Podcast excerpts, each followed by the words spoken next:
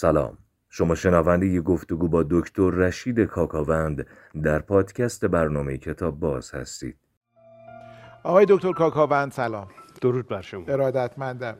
این آخرین برنامه از این فصله که ما در خدمت شماییم و من خیلی خیلی ناراحتم. چون اصلا هیجان انگیزه برام روزایی که شما مهمان و کارشناس ما این و یه هفته رو در انتظارشم شما خیلی لطف دارید. برای منم خبر ناگواری بود البته از اینکه حرف بزنم یا زیاد حرف بزنم و دیگران خسته کنم پرهیز می‌کنم. اما فرصت خیلی خوبی بود هم با شما که فرهیخته هستید هم با بینندگان عزیزمون که پی می‌گیرن این بحثا رو. ناگهان اینجوری خبر می‌دید که آخرین جلسه است آدم یه مقداری سختش میشه. خب ما یه بحثی رو شروع کرده بودیم که توجه به این جلسه نشست آخرمون هست این بحث طبیعتا به سرانجام نخواهد رسید. یادتون باشه شعر معاصر رو بعد از مشروطه شاعران معاصر شاعران روزگار خودمون رو به سه دسته تقسیم کردیم که به عنوان مقدمه من سنتگراها رو که بازگشت دوم نامیدیم یه مروری کردم. قرار بود بریم سراغ شاعران بینابین یعنی کسانی که هم سنت و هم نوگرایی رو همزمان بهش توجه داشتن و نهایتا بحث اصلیمون قرار شد این باشه که بریم سراغ شاعران نوگرا که نمایندگان اصلی شعر معاصر هستن. این در آینده دور و نزدیک اگر یه وقتی از شعر روزگار ما بخواد صحبت بشه اولین شاعرانی که به ذهن خواهند آمد شاعرانی هستن که مطلق این روزگار بودن. این شعر شعری که امروز بهش میگیم شعر معاصر سرود چقدر حیف که ما چه جای بدی در واقع تموم شد. چون یادم یه موقعی من جوانتر که بودم خیلی دلم خواست تاریخ فلسفه بخونم. بعد همیشه فلاسفه قبل از سقراط یونان و اولیا رو میخوندم. سقراط افلاتون یه ذره ارسطو و تمام. دوباره مثلا یه کتاب دیگه دوباره همش بله. دائم به اف... به ارسطو که می‌رسید دیگه تموم می‌شد. هیچ وقت به بله. بعدیاش نمی‌رسید. دیگه همیشه پیش از آن که فکر کنی اتفاق میفته بله. الان دوباره تا رسیدیم دم اینجا که از شعران شعرهای امروزمون هم صحبت بکنیم. بس حالا اجازه. بدید یه وعده ای یک قراری با هم بذاریم. حالا انشالله که وعده سر خرمن نباشه. ولی خب همون سر خرمن میشه. انشالله اگر توفیقی بود عمری برای بنده بود و توفیقی که بتونم باز همراه اه، کتاب باز باشم در فصل بعدی که انشالله خواهد بود حتما هر وقت خدمت رسیدم بحث رو از همین جایی که هستیم ادامه بدیم. چقدر عالی که. این وعده هم که به بینندگان عزیزمون کردیم که شعر معاصر رو بررسی کنیم جاش هم خالیه. واقعا تو رسانه خیلی کم درباره شعر معاصر نهله های مختلفش صحبت میشه. و شاید الان بینندگان زیادی باشن که بگن همونجور که شما گفتید همیشه از این سنتگراها صحبت میشه تا می‌رسیم به نوگراها وقت تمامه. قرارمون رو بذاریم که فصل بعدی انشالله. پس فصل بعد با شعرهای نوگرا ما آغاز خواهیم کرد. آره نوگرا البته نه چون سه دسته بودن یه دسته نوگراها بودن یه دسته سنتگراها. این وسط یه دسته دیگری بودن که اتفاقا خیلی مهمن در شعر معاصر. در واقع دست شعر سنتی رو گذاشتن توی دست شعر نو در واقع. این مردم ما که با شعر سنتی ما انسی داشتن مطالعه بیشتری می‌کردن و خب قریب بود براشون شعر نوپرداز ما شعر نیما و شاگردانش. طبیعیه چون زبان تازه‌ای بود جهان تازه‌ای بود. به این راحتی انس نمی گرفتن از طریق این بینابین ها بود که کم کم باید مثلا فریدون مشیری میخوندن تا کم کم اخوان سالس یا فرو فرخزاد بخونن. یعنی این مرحله باید انجام می‌شد. اینا نقش خیلی مهم و جدی داشتن توی ترویج ایده ها و نظرهای معاصری که در شعر بود. پس ما در نوبت بعدی که حالا انشاءالله هرچه زودتر فصل بعدی آغاز بشه اگر توفیقی بود از بینابین ها شروع می‌کنیم که بسیار هم شاعران خوبی هستن. من وعده کنم تبلیغ کنم که ما حتما از غزل معاصر صحبت خواهیم کرد از ابتهاج بهبهانی از حسین منزوی صحبت خواهیم کرد از محمد علی بهمنی از همه این غزل سرایانی که امروز بعضیشون خیلی خوبم رواج دارن مثل فاضل نظری مثل مهدی فرجی مثل حامد عسکری مثل علیزا بدی و خیلی هایی که به شکل جوان دارن غزل میگن. محمد سعید میرزایی که خب پیش قراول این جمع هست. و دو, دو بیتی پیوسته و چهار پاره سراها رو مرور خواهیم کرد. فریدون توللی نادر نادرپور و خیلی شاعران دیگر و نوگراهایی که مدار بنیادهای سنتی دارن. مثل فریدون مشیری مثل حمید مصدق و چند تا شاعر دیگر که جنس کلامشون سنتی اما با فرم جدید تطبیق پیدا کردن. این خودشون رو همراه کردن. و بعد از این موضوع میریم سراغ نیما و شاگردانش که حرفای جدی شعر روزگار ما رو گفتن خوب. من از الان منتظرم. آره این وعده رو بکنیم. حالا برای اینکه این جلسه بتونه یک سرفصلی باشه یک نقطه عطفی باشه یک جایی باشه که ما بتونیم فعلا نقطه بذاریم نقطه ویرگول بذاریم که ادامهش منتظر باشن. یه جمعبندی بکنیم روی سنتگرایان معاصر که بحث جدیدی رو آغاز نکرده باشیم که قطعا ناتمام بمونه. سنتگرایان معاصر هم که قبلا گفتم شاعرانی هستن که به گذشتگان بزرگ شعر فارسی اقتدا کردن. و در واقع ادامه ای هستن از مکتب بازگشت ادبی که مدت طولانی در دوره قاجاری حاکم در شعر ما بود. یک سعدی جدید یک نظامی جدید. شاعران قدیم رو سعی می‌کرده خب طبیعیه که این شعر هر چقدر هم قوی باشه و هر چقدر هم شاعران با احساس و توانایی سروده باشن یه جور نسخه اصلی نیست دیگه. وقتی خود سعدی در قرن هفتم با اون اعتبار کاملی که قرنها در حافظه مردم ما مانده هست. دیگه فروغی بستامی چطور می‌تونه مثل سعدی شعر بگه و کنار سعدی قرار بگیره؟ طبیعی است که این اتفاق نمیفته فروغی بستامی توی بازگشت اوله. اما در بازگشت دوم ما شهریار رو داریم ازش صحبت کردیم. شهریار به سراحت گفته که من پیرو حافظ هستم. طبیعی است خیلی هم خوب شعر گفته اما کنار شعر حافظ نمیشه گذاشتش. به حسرت پیرو حافظه. رحیم عیری که از سعدی و حافظ و سبک هندی گرفته طبیعی است که مرتبه پایین تر داره. یک اثر حالا امروز جوانتر میگن اورجینال. اورجینال نخواهد بود دیگه چون جهان واقعی که در اون شعر بعد اتفاق میافتاد در پیرامون و زندگی و شرایط اجتماعی تاریخی اون شاعر اصلی اتفاق افتاده. اتفاقا سوال همیشگی من بود و اینکه چرا ما نمی‌تونیم دوباره کسی رو در حد و اندازه حافظ داشته باشیم و نکنه داریم ولی فکر می‌کنیم دیگه نمیشه شدنی نیست. خب این الان سوالیه که جوابش رو واقعا نمیشه درست حتی جستجو کرد. چون روزی که حافظ بود جامعه ادبی ما و تاریخ ما نمی‌دونست حافظ داره. حافظ بعد از قرنها شد حافظی که امروز ما می‌شناسیم. حافظ شناسی رو افتاد تحقیق کردن سب شناسی کار کردن تئوری های ادبی اومد دوباره بررسی کردن شعرها رو. و دیدن این وسط یک حافظی هست که با آن که همیشه زیر سایه مثلا یک قول ادبی به نام سعدی بوده یه چیزای منحصر به فردی داره که درشتر از اونی که فکر می‌کردن هست و تا جایی که امروز حافظ زمان خودش محجور بود حافظ. شخصیت حافظ شخصیت درونگرایی بوده. حالا راوی شعر حافظ میگیم چون در مورد حافظ زیاد صحبت کردیم قبلا. حافظ آدم اگرچه شعر برای درباریان گفته و حقوق می‌گرفته از دربار اما آدم دربار نبوده. اصطلاحا سیر انفس می‌کرده سیر آفاق نمی‌کرد. برعکس سعدی پرشر و شوری که سفر زیاد داشته هیجانات و تجربه های متنوع بزرگی سعدی تو زندگیش داشته و با دربار هم ارتباط مستقیم داشته و شاهزادگان رو تدریس می‌کرده تعلیم می‌داده. آدم معتبری بوده. ولی حافظ گوشه خونه اون جایی که مطالعهش رو می‌کرده شعرش رو می‌گفته قرارش حتی می‌دونید که سفر هم با آن شکل نکرده. خب طبیعیه که رفت آره خودش با خودش و عوالم ذهنی که داشته بیشتر سر و کار داشته. البته جامعه روزگار خودش رو همونجور که از شعرش معلومه خیلی دقیق رسد می‌کرده اما گوشه نشینی بوده. میگه که در شعرش فراوان این چرا به گوشه چشمی دعای گوشه نشینان بلا بگرداند چرا به گوشه چشمی به ما نمینگری این گوشه نشین بودن و خودش هم می‌دونه. بی سر و صداست. اما قابلیت شعرش اونقدر بوده که هرچی بررسی شده این قواره درشتر شد. حالا حافظ ببینید این یک که باید زمان ببره. اگر هم امروز کسی داریم که در قواره شاعری مثل سعدی یا حافظ هست تاریخ باید قضاوت کنه.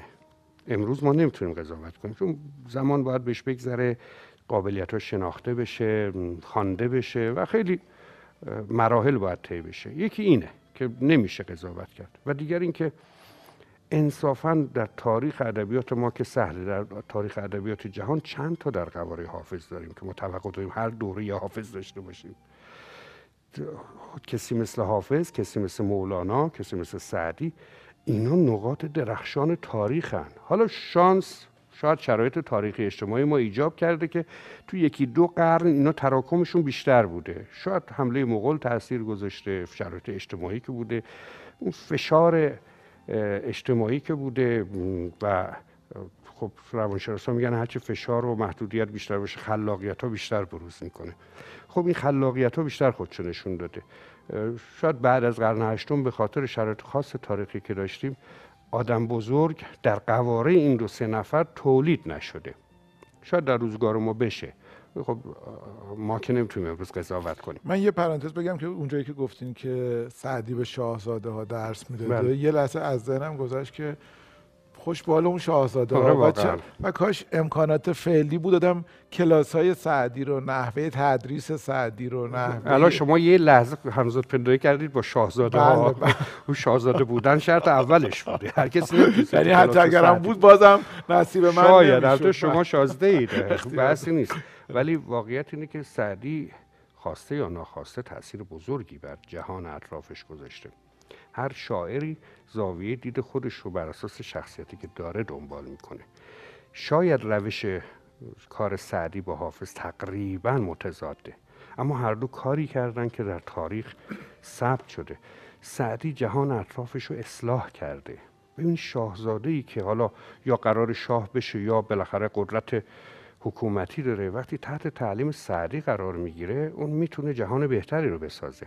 اگر جهان بهتری ساخته نشده ما می‌تونیم مطمئن باشیم که خیلی بدتر از این قرار بوده بشه که سعدی نذاشته در واقع.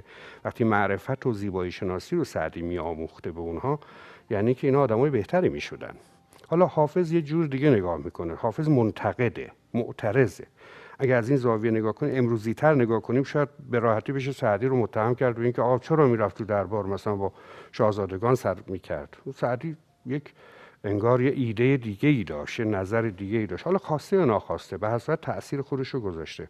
اینکه امروز ابیات سعدی عبارت های شعر سعدی حتی نصر سعدی بین مردم ما رواج داره یه بخشش تعلیمی یعنی تو مدارس و تو مکتب خونه ها آموختن ولی واقعا این پذیرش بوده. مردم ما این حکمت رو از سعدی پذیرفتن. چون اندیشه خیلی سالم انسانی به رنگ ایرانی داشته. ایرانی که میگم منظور اینه که جامعهش رو میشناخته. یعنی مردم این سرزمین کلام سعدی رو خوب پذیرفتن. اما حافظ نه حافظ نمی‌خواسته این بحث پرورشی و تربیتی رو دنبال کنه. حافظ یک روشنفکر دغدغه مندی بوده که حرفای دلش رو در شعرش بیان کرده. ویژگی شعر حافظ که بیشتر ظرافت ها و حتی اندیشه های اصلی حافظ در لایه های مختلف کلامش است. اینه که هرچه حافظ بیشتر خونده میشه بیشتر شکفته میشه. اینکه هرچه میگذریم حافظ بزرگتر داره میشه. سعدی به همون بزرگی که بوده هست. سعدی بزرگتر نمیشه چون دریافت از همون ابتدا از سعدی فراوان بوده. حالا ادبیات معاصر داشتیم می‌گفتیم خود به خود رفتیم به سعدی و حافظ رسیدیم. خب از هر جا شروع کنیم آدم های بزرگ تاریخ ما هستن. اما در روزگار ما حتما آدم هایی که تاریخ ساز بودن. من فکر می‌کنم قرنهای بعد حالا هر وقت. من که قطعا نیستم شما انشالله باشید ولی اگر نبودید کسانی که مرور می‌کنن تاریخ ادبیات ما رو اگر دستشون رو سایبان چشمشون کنن و گذشته تاریخی ما نگاه کنن از جهت تاثیرگذاری قطعا نیما دیده خواهد شد. نیما یک آدم نه به عنوان شاعر به عنوان کسی که بر شعر تاثیر گذاشته. حرکت شعر فارسی رو متحول کرده. حالا ما چه موافق باشیم با این نوگرایی چه مخالف باشیم جهان شعری ما تغییر کرده. امروز بچه ها غزل میگن ولی معلومه که نیما خوندن که غزل دارن میگن. از همون ابتدا وقتی که ابتهاج این تاثیر رو گرفت قشنگ معلوم بود که با دریافت نیما داره غزل گفته میشه. این همون بحثی که تو شعر بینابین بعدا بهش خواهم پرداخت. اما شعر بازگشت دوم که گفتیم امروز جمعش کنیم. خب پس ما توقع نداریم که در آینده تاریخی ما قواره سنتگراهای امروز ما به اندازه شاعران کلاسیک بزرگمون باشه. امروز می‌تونیم مقایسه کنیم چون امروز دلبسته این آدم ها هستیم. همونجور که در دوره صفویه شاعرانی بودن که حتی در دربار یا بین مردم از شاعران مثلا بزرگ قدیم بزرگتر پنداشته می شدن ما شاعران داریم که امروز حتی اسمشون رو شاید بعضی از دانشجوی ادبیات نشیده باشن. دانشجوی ادبیات و نه مردم عادی. ولی در دوره خودشون بزرگترین شاعر فارسی زبان قلمداد می شدند اما تاریخ که میگذره کم کم اینا محو میشن. چرا؟ چون سر جای خودشون قرار نگرفتن. این مهمه که یک هنرمند سر جای خودش قرار بگیره. یعنی زبان جهان احساس اندیشه همه چیزش وابسته به زمانش باشه. اون تئوری مشهوری که از نیما به بعد با گفته های نیما خیلی اهمیت پیدا کرد. نیما گفت شاعر باید فرزند زمان خود باشد. این فرزند زمان فقط سال تاریخی نیست. از جغرافیای محیط شاعر بگیرید تا مسائل فرهنگی خانوادگی تا مسائل اقتصادی اجتماعی و سیاسی همه تاثیر می‌ذاره. اینه که ما امروز توقع نداریم که شاعر مثلا گیلانی ما مثل شاعر کاشانی ما شعر بگه. چون اقلیم گیلان با اقلیم کاشان فرق داره. اینه که بین نیما و سهراب فاصله زیادی اگرچه در یه جمعبندی کلی توی یه مکتب و توی سبک قرار می‌گیرن. اما فردیت شاعرها بیشتر میشه. فردیت خیلی مهمه. میگیم شعر معاصر نوگراهای معاصر محدودش کردیم دیگه. اما شما هیچ با هیچ معیاری چه زبانی چه اندیشگی نمی‌تونید اخوان سالس و سهراب سپری رو توی یک مجموعه قرار بدید. در حالی که از دور که نگاه کنیم شاعر معاصرن. نیما شاملو فروغ فرخزاد نصرت رحمانی بعد میایم شاعران دیگری که در نسل بعدی هستن. این فردیت یعنی این شخصیت فردی که به طبع همون شاعر باید فرزند زمان خود باشد در شعر نوگرای ما پیش آمد در شعر سنتگرای ما با همون تئوری که داشتن اتفاق نیفتاد. یعنی دویست سال دیگه حالا الان که امکانات اونقدر زیاده که دیگه از یه اشتباه نمیشه. اگه فکر کنیم رسانه ها نباشن و چاپ کتاب ها به این وسط نباشه یه برگه از دیوان شهری ها رو میشه ورداشت وسط دیوان حافظ چاپ کرد. رنگ دیگه ای نداره. یعنی شهریار جاش مشخص نیست در تاریخ ادبیات ما اگرچه شعار فوق العاده خوبیه. رحیم عیری جای مشخصی نداره. ببینید فروغی بسامی یه بار ابیاتی ازش خوندم. واقعا شما می‌دونم سعدی خان هستید. چه خلاف سر زد از ما که در سرای بستی دل دوستان شکستی بر دشمنان نشستی اگه آدم حفظ نباشه شعرها رو فهم کنید مال سعدیه. در که مال سعدی نیست. قرنها بعد فروغی بسامی گفته به طبع سعدی. خیلی هم خلاق بوده که شعر به این قشنگی گفته. اما وقتی دور بشی اون وقت سعدی غلبه داره. فروغ بسامی میشه زیر مجموعه سعدی حتی اگه چند قرن بعد اومده باشه. اینه که شعر حکمی مثلا ناصر خسرو رو می‌خونیم ابن یمین رو می‌خونیم انوری رو می‌خونیم بعد اون وقت پروین اعتصامی میشه زیر مجموعه اینا. این سنتگراهای بزرگ اونو دارم میگم. اصلا این به این معنی نیست که اینا شاعران کوچیکی هستن یا شاعران قابل اعتنایی نیستن. نه در زمان خودشون تاثیرم گذاشتن چقدر بحث مهم می‌کردین و چقدر چیزایی که گفتین من دلم می‌خواد بعدا یه بار دیگه ضبط شده این برنامه رو هم ببینم دوباره. خیلی فرصت کنم منم ببخشید اینقدر هیجان زده بودم که واسه حرفت وارد شدم من فکر وقتم تموم شده. وقت داره تموم شه. تو تموم نشده بله. یهو؟ آره، این اینو ما اصلا این منظر که نگاه می‌کنیم در خاطر داشته باشیم. اگر یه وقت یک کسی میاد با دید ادبی تاریخ رو بررسی می‌کنه و میگه که مثلا رحیم معیری زیر مجموعه شعر سعدی و حافظ قرار می‌گیره این توهین به رحیم معیری نیست. این جایگاه رحیم معیریه. ولی به هیچ وجه نمیشه یه برگی از اشعار اخوان سالس رو توی کتاب سهراب سپهری گذاشت. حتی نمیشه تو کتاب مثلا تو شاهنامه گذاشت یا توی شعرهایی که بهشون انتصاب و این خیلی مهمه که فردیت پیدا کردن. یعنی جهانش هر کسی خودش بشناسه و معرفی بکنه. اثر انگشت باید داشته باشیم. یه شاعر جوونی هست مرتضی خدایگان. یه غزل شگفت انگیزی داره. میگه من درختی کلاق بر دوشم خبرم درد می‌کند بدجور. کلمات رو چه جور داره استفاده می‌کنه. یک کلاقی که خبر بد میاره بعد آدم آزرده میشه. من درختی کلاق بر دوشم خبرم درد می‌کند بدجور. ساقه تا شاخه هم پر از زخم است. تبرم درد می‌کند بدجور. یک اشاره بدون انگشتم. اثرم درد می‌کند بدجور. به چقدر هنجار شکنی. خب شما این غزله این غزل و لای دیوان غزل هیچ شاعر دیگه ای نمیشه گذاشت. با اون که غزله. گفتم از صافی نظرگاه معاصر یعنی نیما گذشته. شما هیچ کدوم از غزلهای حسین منزوی رو نمی‌تونید لای دیوان شاعران بزرگ قدیم بذارید. که حسین منزوی واقعا اقتدار کلامش بالاست. اما معلف های زبانی نوع نگاه نشون میده که مالی این روزگاره. میگه که مجنون, خیا... مجنون بیابان ها افسانه محجور است. ببین همون مجنونه. لیلی و مجنون رو داریم. ولی ببین نوع نگاه میگه که ای بی تو دل تنگم بازیچه طوفان ها چشمان تبالودم باریکه باران ها مجنون بیابان ها افسانه محجوری است. لیلای منینک من مجنون خیابان ها این تئوری معاصره غزله اما شعر معاصره. این فردیت داره. با اون که ارادت کامل به سعدی داره ارادت کامل به حافظ داره. بعضی سرمشقا هم از اونا گرفته. اما فردیت خودش رو بروز داره این آدم هنجره خودش رو داره صدای خودش رو داره اثر انگشت خودش رو داره برق نگاه خودش رو داره. می‌دونید؟ دوربین خودش رو داره و در جای مناسب خودش دوربینش رو کاشته. چون شما کارگردانی می‌کنید. این که شما دوربین رو کجا بکارید روایت خودتون رو دارید می‌دید. از یک واقعیت. من و شما دو تا دوربین داشته باشیم شما حرفه‌ای دوربین تو یه جایی میکارید. از همون صحنه من هم همون جای دیگه می‌ذارم. دو فیلم خلق میشه. اگرچه یک اتفاق داره میفته. چرا؟ چون دو تا زاویه داریم. و شاعر بزرگ شاعر ماندگار شاعر بزرگ شاعری که سر جای خودش نشسته زاویه دید خودشو داره. حس و خاطرات و اندیشه و زبان و لحن و شخصیت خودشو داره. خیلی خیلی متشکرم. چقدر خوشحالم که این فصلمون با این برنامه که خیلی به نظرم حرفای مهمی توش زده شد تموم شد.